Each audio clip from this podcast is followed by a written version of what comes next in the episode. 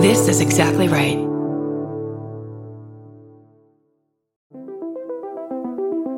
Hi, I'm Erin Welsh. And I'm Erin Allmann Updike, and we're the hosts of This Podcast Will Kill You on Exactly Right.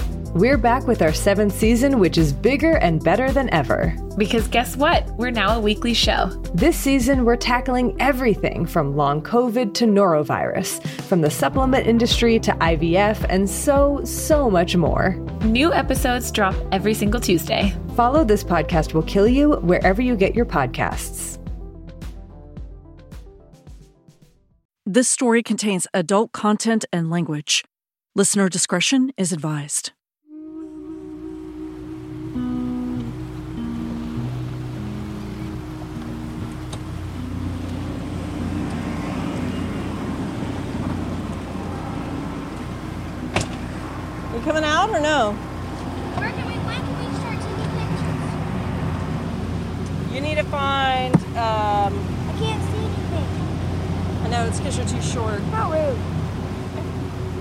My family and I come to Port Aransas a few times a year.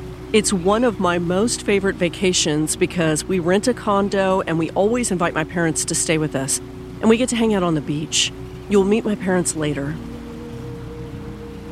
We drive through Aransas Pass to drive onto the ferry that will take us to Port A in just 15 minutes. On the ferry, my girls love to keep a lookout for dolphins in the bay. So you're looking for dolphins, will be right out somewhere around in here. Did you see one? No. Is there one over there? I see splashing in the water. You keep taking pictures. Okay. Not a lot has changed since the 1930s. Port Aransas is still a tourist town, and Aransas Pass has never really been able to compare, although there are fishing boats that you can charter there.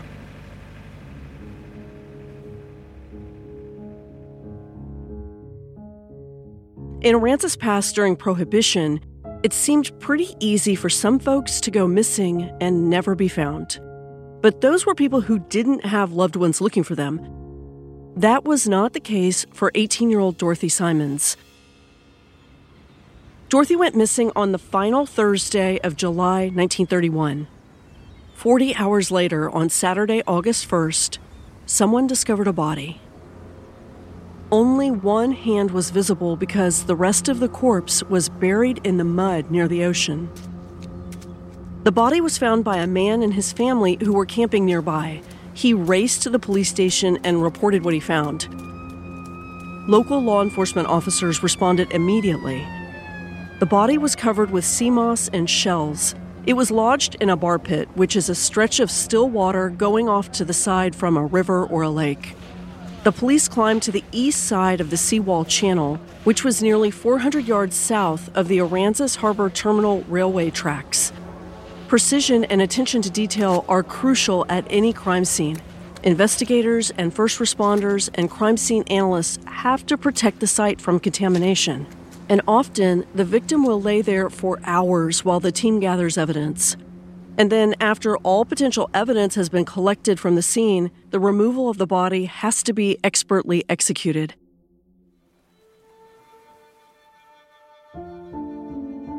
Fred Burton is a former federal agent, and he's been an investigator on numerous high profile cases. He says that doing all of that is sometimes tough for police in small towns with few resources, particularly in 1931.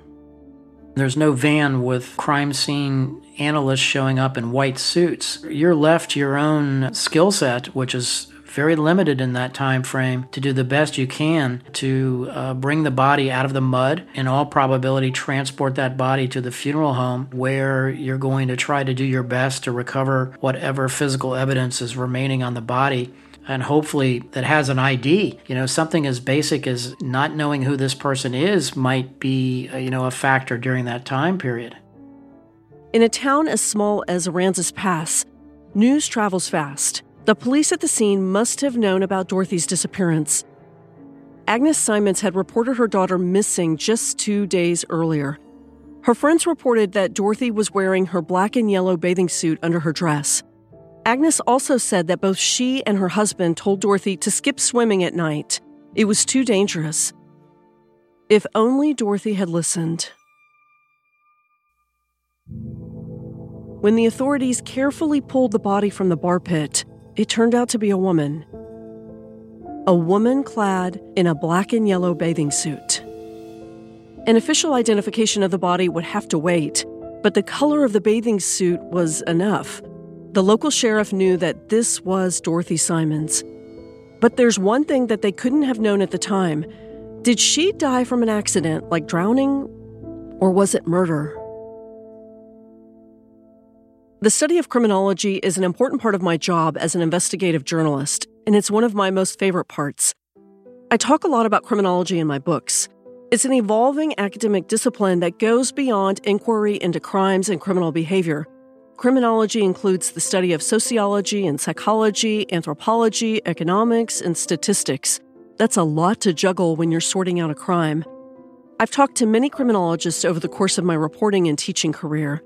I find the work totally fascinating, and I'm particularly interested in their science based approach to criminal justice and social policy.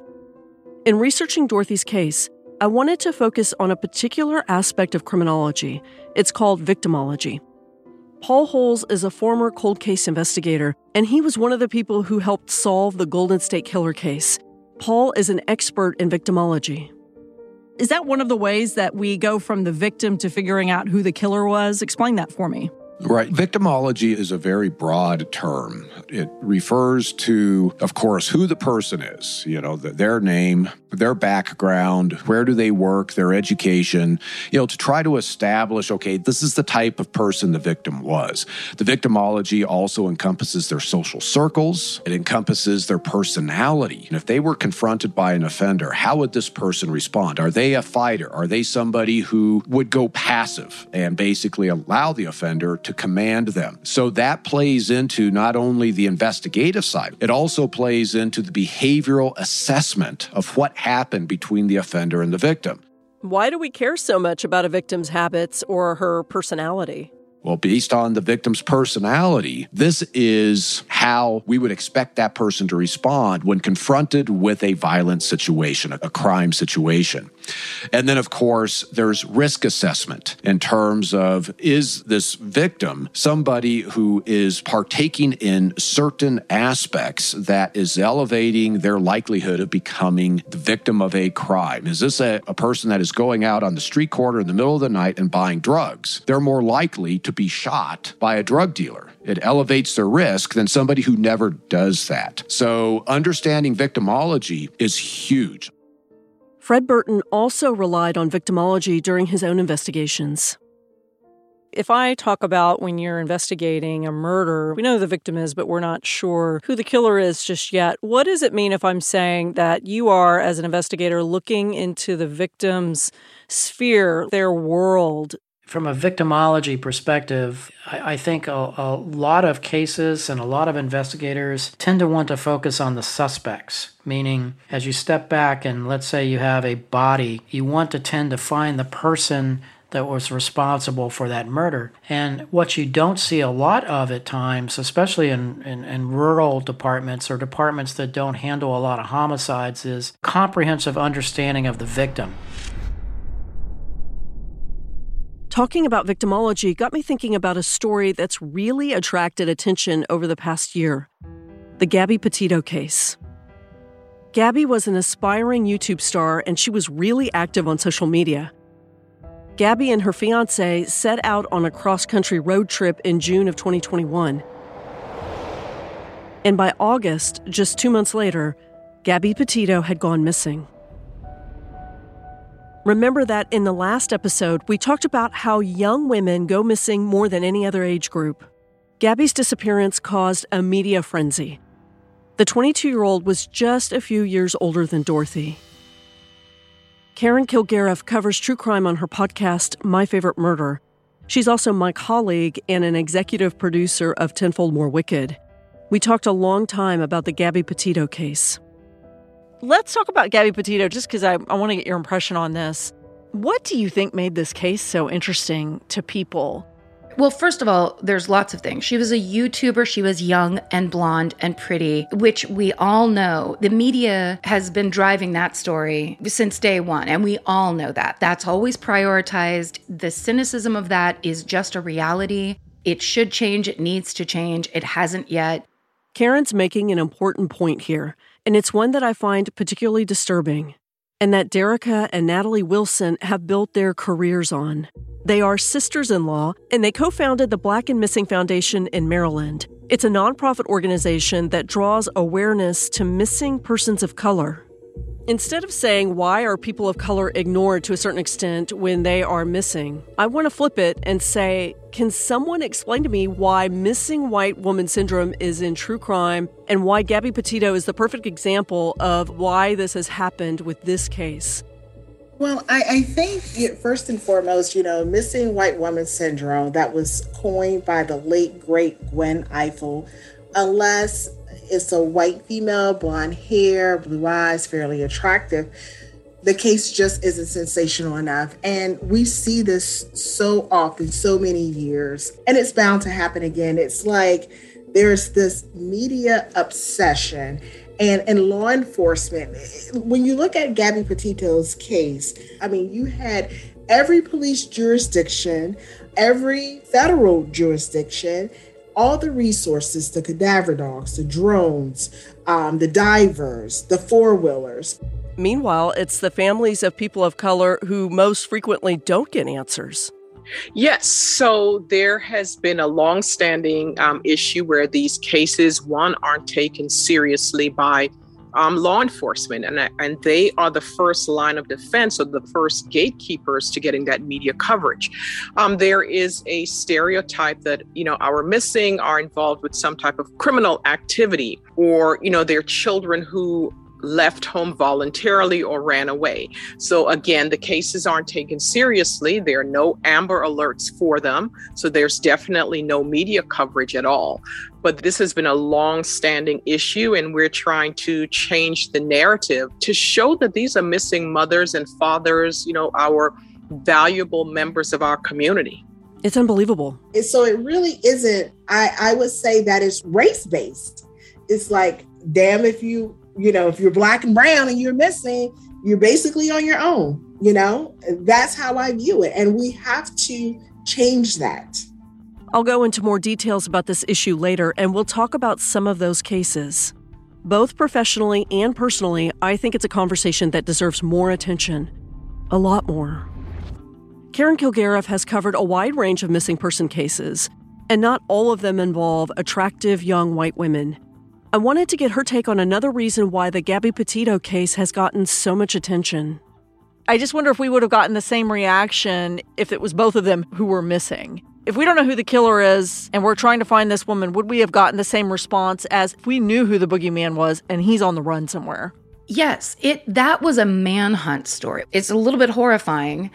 Never before have we seen it discussed almost real time, which I think is incredible. And then there was the man on the run aspect of it. It was like, could we catch him as a nation, you know, as a group of people tracking this? What if in the alternate reality, he didn't do it and people are tracking him down and believing that he did do it? There's a lot of issues. Are we innocent until proven guilty?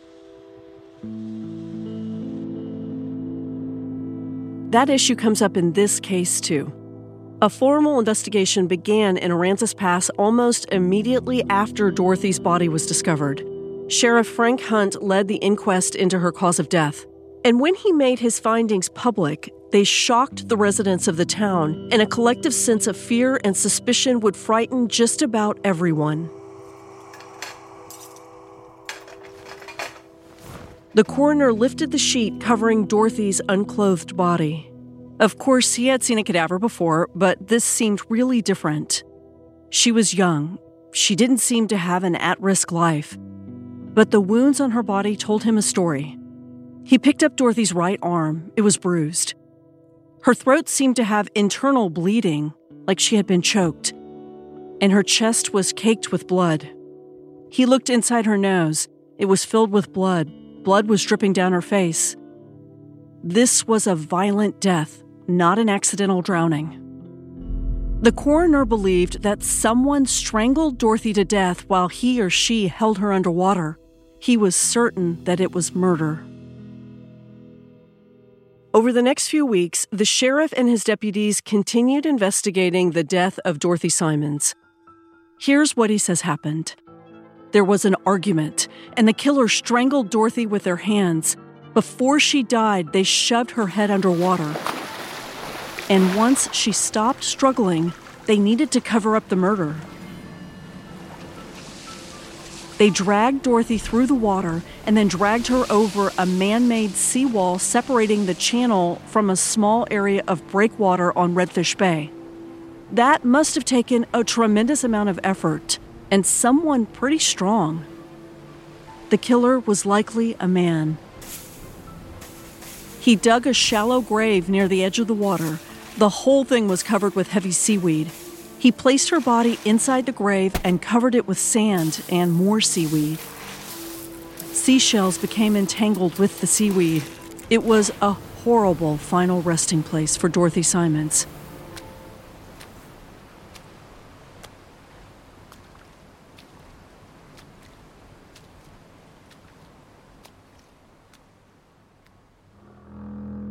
The coroner slid a document onto his desk a death certificate and I found it. In cursive writing using a black pen, he added details from Dorothy's life. She was born on May 7, 1913. She was female, white, and single. Agnes had told the coroner where she herself was born in Indiana, but Agnes didn't know where Dorothy's father was born. Seems kind of odd, but Ralph Johnson was so shady, it doesn't surprise me. Then, near the bottom of the document, it read, Cause of death was as follows from violence, strangulation, homicide. Dorothy Symons had been identified. Her death had been officially declared a murder, and the search for Dorothy's killer was just getting started.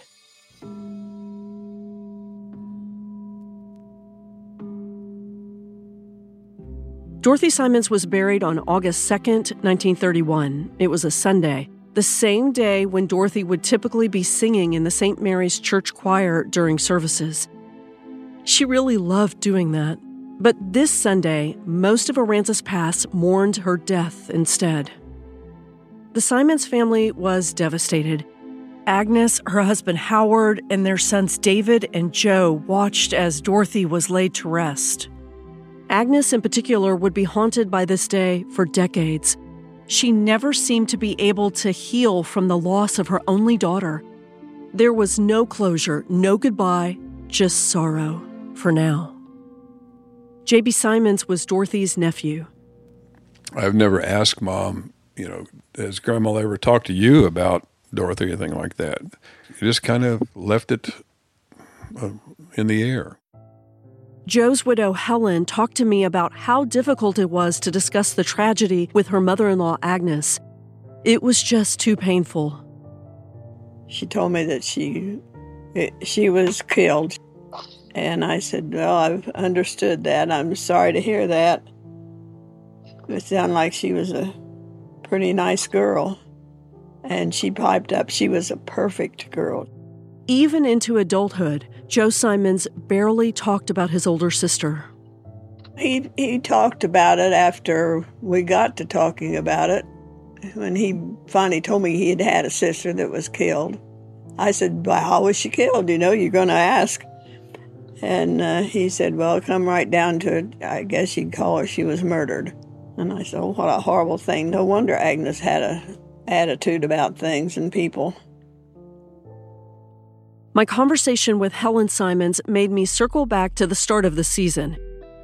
I mentioned how little the Symons descendants knew about their family's heartbreaking legacy and how a distant family tragedy can reverberate through generations.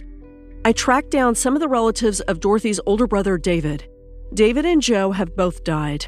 I had a long conversation with David's daughter, Nancy. I started calling it the trickle down effect, and it seems like a ton of bricks landing on several different families in the future based on what happened. I think that's a good analysis, especially since Agnes, the mother of Dorothy was so terribly devastated, and obviously that affected how her family moved on and then how they moved on from there. J.B. Symons and his mother Helen agree that Agnes was really affected by Dorothy's death, and her reaction really affected her son Joe. On one Mother's Day, we were in church, and the very first time I ever saw my father cry, the men in the church were standing up giving testimonials about how much they loved their mother and what their mother meant to them. My dad stands up and said, I'm really glad you all can say those kind of things because I've never heard my mother ever say, I love you. So that kind of stuck with me. Oh, that's true. That's pretty tough. Yep. Yeah, I mean, poor Agnes, my goodness. Yeah, she had a hard life. Do you think that if Dorothy had not been killed, that Agnes would have been a different person? Oh my goodness, yes. Absolutely. In what way? Hmm. She'd been happy. The sheriff held an official inquest into Dorothy's murder, but boy was it fast. He quickly arrested their main suspect just shortly after her body was discovered. It was her on again, off again boyfriend, Newton Yarberry. Sheriff Hunt placed Yarberry under arrest. And then he was transferred to the county jail in Sinton, Texas, a small town about 25 miles west of Aransas Pass. Local press, of course, jumped on the story. The media reported that Newton had been dating Dorothy off and on for about two years. That put him at the top of their list of suspects. I uncovered conflicting accounts of Newton's character, but some definitely made him seem untrustworthy. J.B. Symons had heard them too. My father had a conversation with a lady in Aransas Pass.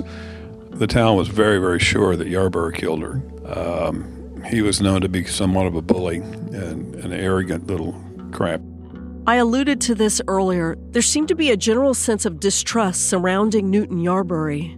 Or maybe I should say confusion.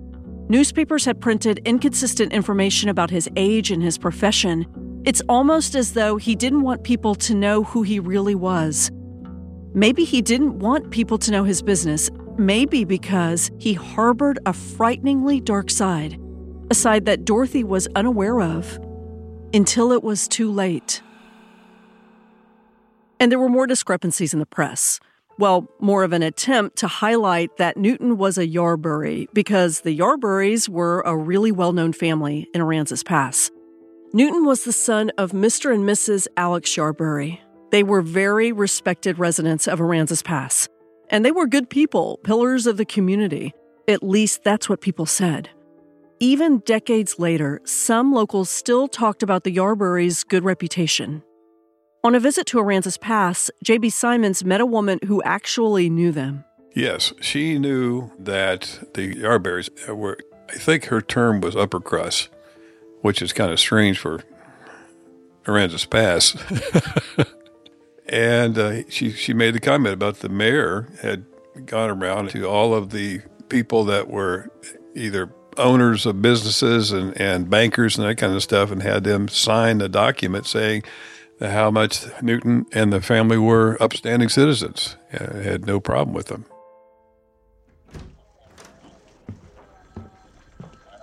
The sheriff brought Newton Yarberry into the interview room and stared at him. This was his main suspect, the man who likely killed sweet and lovely Dorothy Symons. Newton seemed bright, and if he were innocent, he would do his best to help the sheriff, right? No, he refused to talk. One caveat here innocent people do refuse to talk to the police and they do call attorneys. My father always told me to call an attorney first if I were ever arrested. Newton Yarbury remained calm throughout his arrest and his time in jail, but he refused to make any kind of an official statement to investigators. But his father, Alex, was willing to talk to the authorities. He claimed that Newton was at home the night that Dorothy disappeared. That's a lousy alibi, by the way. I think that most fathers would probably lie to protect their sons, especially if they thought they were innocent.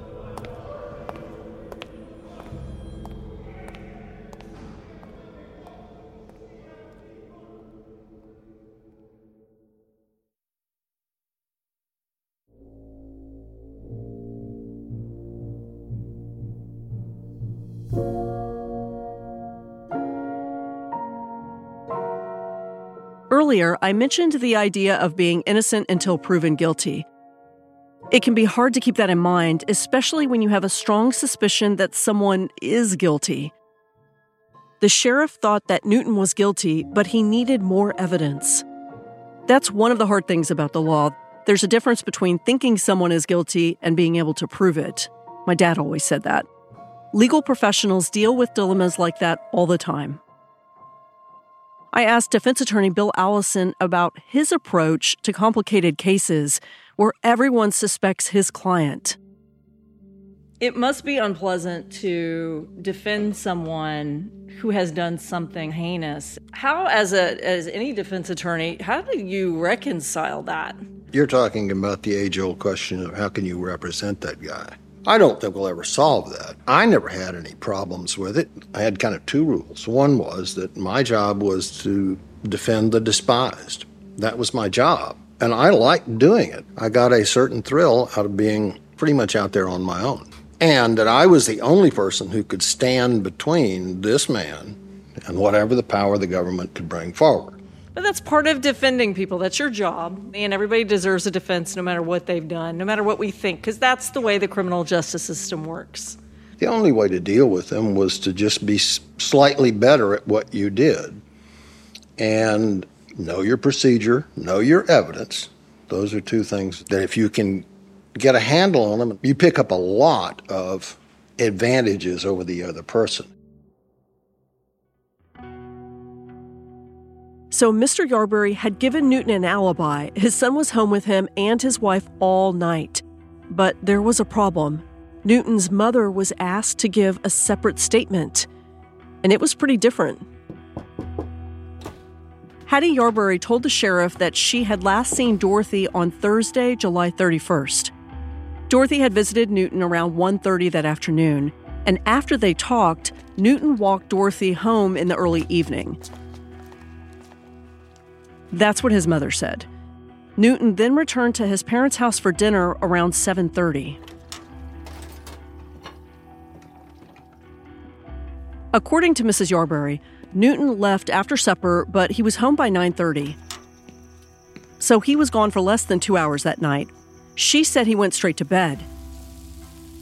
The next morning, he was at the breakfast table by 8 a.m. Clearly, something's not right here. Mr. Yarbury gave the impression that his son had been home all night long, but his wife acknowledged that Newton had left the house, even though it wasn't for very long. Their stories were clearly inconsistent, which makes me wonder did Newton's father just forget those details? Or was someone lying? This feels like a good time to start on a list of suspects. Obviously, there's Newton. There's just no solid evidence to tie him to the crime. But Dorothy was very popular in town and she had many friends, and some of them were men. Maybe she had been out with someone other than Newton that night. And maybe that someone had a serious jealous streak. We know that Dorothy's biological father had once threatened to kidnap her. Was Ralph Johnson involved? Would he have really killed his own daughter? Or was this a random act of violence what if a stranger had wandered into town, someone who was capable of murder? If your mind works the way mine does, and I know most of yours do, you might be wondering how there could have been so little evidence. If this were a crime of passion, how would the killer have gotten away without leaving any latent clues? Or you might even start to wonder if we're actually dealing with an experienced killer. Paul Holes knows a lot about those over the decades, I ended up being involved in many, many cold cases uh, that had a broad spectrum of different types of circumstances. But my specialty generally was leaning towards the serial predator, the fantasy motivated predator. Well, and I think that's why you're going to be really helpful for me in this cold case. So, your intelligent offender can do some things that oftentimes I've seen investigators or even other experts make the mistake of, oh, this person must have done this before. Not necessarily you have deep thinkers out there that commit crimes. And the first time they do it, they do a good job. There's another name on the suspect list, one that I didn't really expect Michael Strain's grandfather, Bill Strain's dad. I think my dad said that my grandpa had testified. He he also remembered my grandfather had been questioned that they had come and I think asked my grandfather to come down to the police station and talk with them. He worked for a car dealership and he occasionally asked Dorothy to help with deliveries. Dorothy would sometimes go with him and drive a car for him to drive back. I remember hearing my mother tell him that people were apt to talk if he were out in a car with a young single girl. Michael stopped reading the excerpt to clarify something for me. It's not really clear there. He's talking about my grandfather. He made it sound like it was a lot of times that uh, when my grandpa would go to sell a car, he needed to ride back, and that Dorothy would uh, take another car and follow him, and then and then uh, you know give him you know then he would ride back with her. Did that strike your dad as odd? I don't think so. Uh, but but it, it, it, I think he thought that it would strike my grandma as odd that uh, you know she, and, and you know he says here that she uh, you know she he remembers hearing her, her, tell him you know that that could look real bad. But not enough for her to have put her foot down and go no you can't do yeah. it. Yeah. Okay. Um, that must have been horribly embarrassing for her. I'm sure. I'm sure. Uh, I, I, don't think that was her first time with that though. Probably. Uh, what do you mean? From what I understand of my grandpa's life before, probably there had been other embarrassments that uh, you know that had happened in a little town. When your husband drinks and goes to bars, and you're the the church lady, you know, I, I don't think that would be her first embarrassment ever. That dynamic between Michael Strain's grandparents wasn't unusual for the time. In the 1930s, especially in small southern towns, women were often devoutly religious, but their husbands sometimes prioritized their secular interests. That's certainly true of the Symons. Dorothy's mother Agnes favored the Bible, and Howard, Dorothy's stepfather, preferred a strong drink. During the Depression, small town churches were more than just houses of worship. With so many people struggling economically, religious institutions were a place of refuge also. Local churches provided a center for community events as well as social support. Maybe Dorothy attended St. Mary's Church because she was a committed Christian. Maybe she joined the choir to be social and to spend time with friends, or maybe she just liked to sing. I asked Walter Buenger what the religious landscape was like back when Dorothy was growing up. What about religion in Texas during the, the Great Depression, the 30s? Texas is very much a Protestant dominated place then. There are Catholics, there are German and Czech and ethnic Mexican Catholics. It's mainly an ethnic faith then. But the overwhelming churches in Texas are Baptists, Methodists, and to a lesser degree Presbyterian, sort of what we now call the mainline Protestant churches. And most of these Protestant churches were staunchly anti Catholic. Dorothy and her family were Catholic, and there were certainly hate crimes against Catholics in the 1930s. Ted Eubanks works for St. Mary Cathedral in Austin. He knows a lot about Catholicism in the 19th century. I asked him for the bigger picture. You know, the anti Catholic movement certainly was there. I also think it's always been this sort of total misunderstanding of the church. One is the power of the pope or the power he doesn't have within within the church.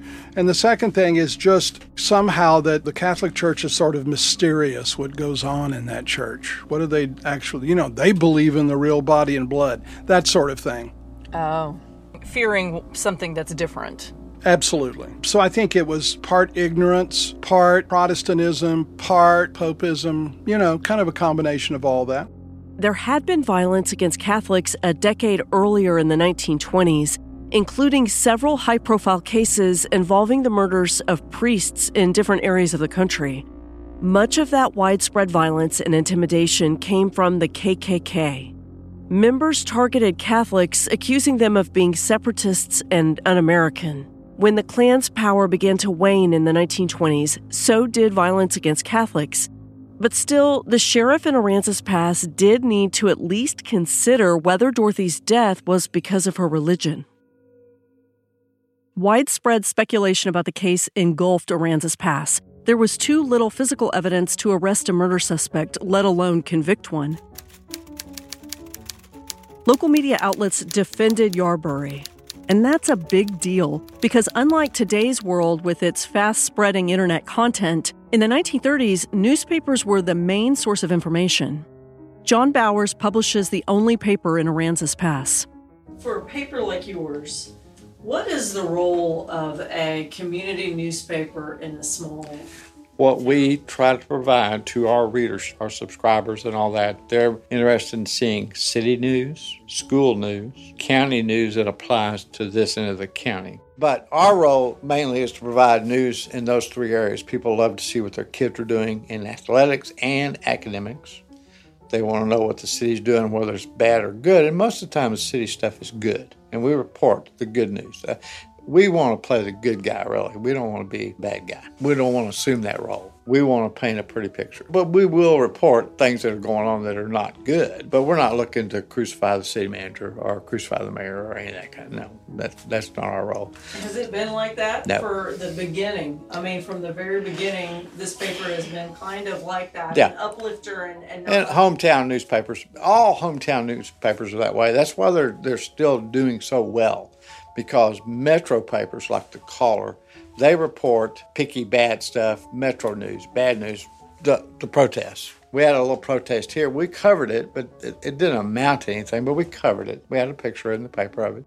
The power of the press can be extremely influential in places like Aransas Pass.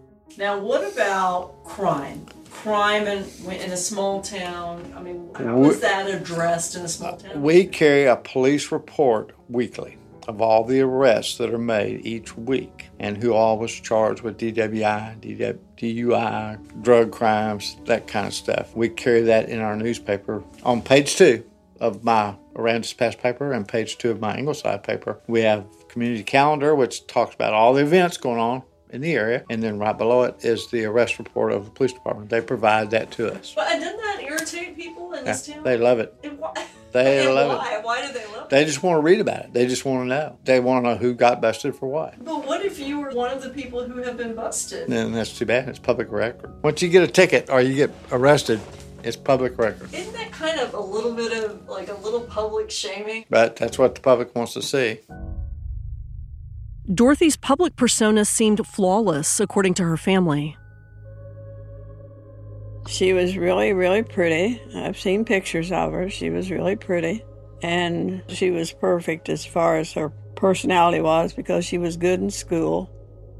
But anyway, um, she was highly thought of. But after Dorothy died, rumors swirled about a secret life, and her good girl reputation began to unravel. You know, there's a, there's an an old country thing about Texas that you know in a murder case, you know, you want to prove the person needed killing. And I don't I don't know that the things they were talking about did that, but that that really used to be a thing. You know, it's like, well, he was a really bad guy or whatever. He needed killing. I've read these articles that just sound like she was raked over the coals. You know, Dorothy's habits of smoking cigarettes and drinking whiskey and swimming with boys. Most people didn't have anything to say, or they put her down. Like you say, for cigarettes, I did talk to one lady. She said every girl out there was smoking cigarettes. they brought out that uh, she smoked cigarettes. Uh, they brought out that uh, she drank beer. Her mother, they asked her, you know, did you ever see her drink whiskey? Well, yeah, I saw her drink a, you know, a shot of whiskey, and and you know, I guess in 1931, maybe that was really scandalous. It was really scandalous. Who was Dorothy drinking with? Was it someone capable of murder? Did she meet someone after she met Newton? Someone who wanted to take her for a walk on the beach? Now there were two key questions Who committed this murder? And just who was the real Dorothy Symons?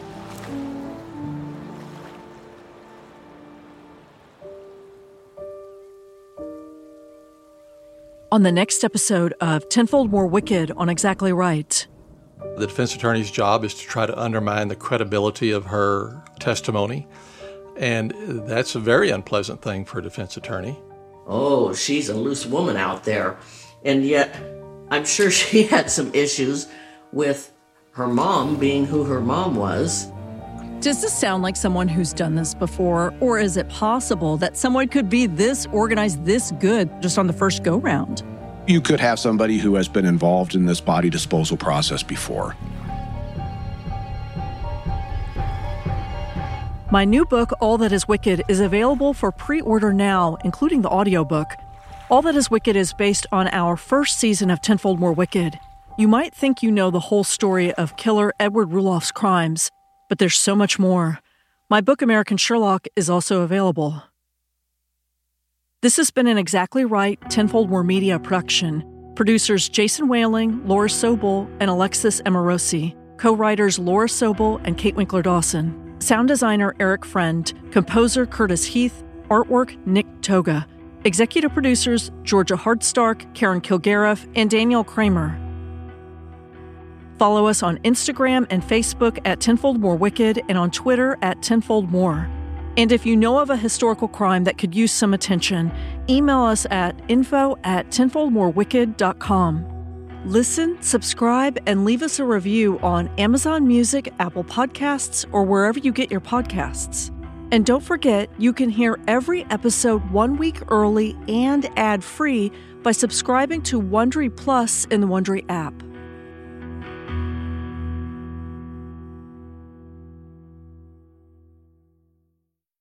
Follow Tenfold More Wicked on Apple Podcasts, Spotify, or wherever you like to listen so you don't miss an episode. If you like what you hear, rate and review the show.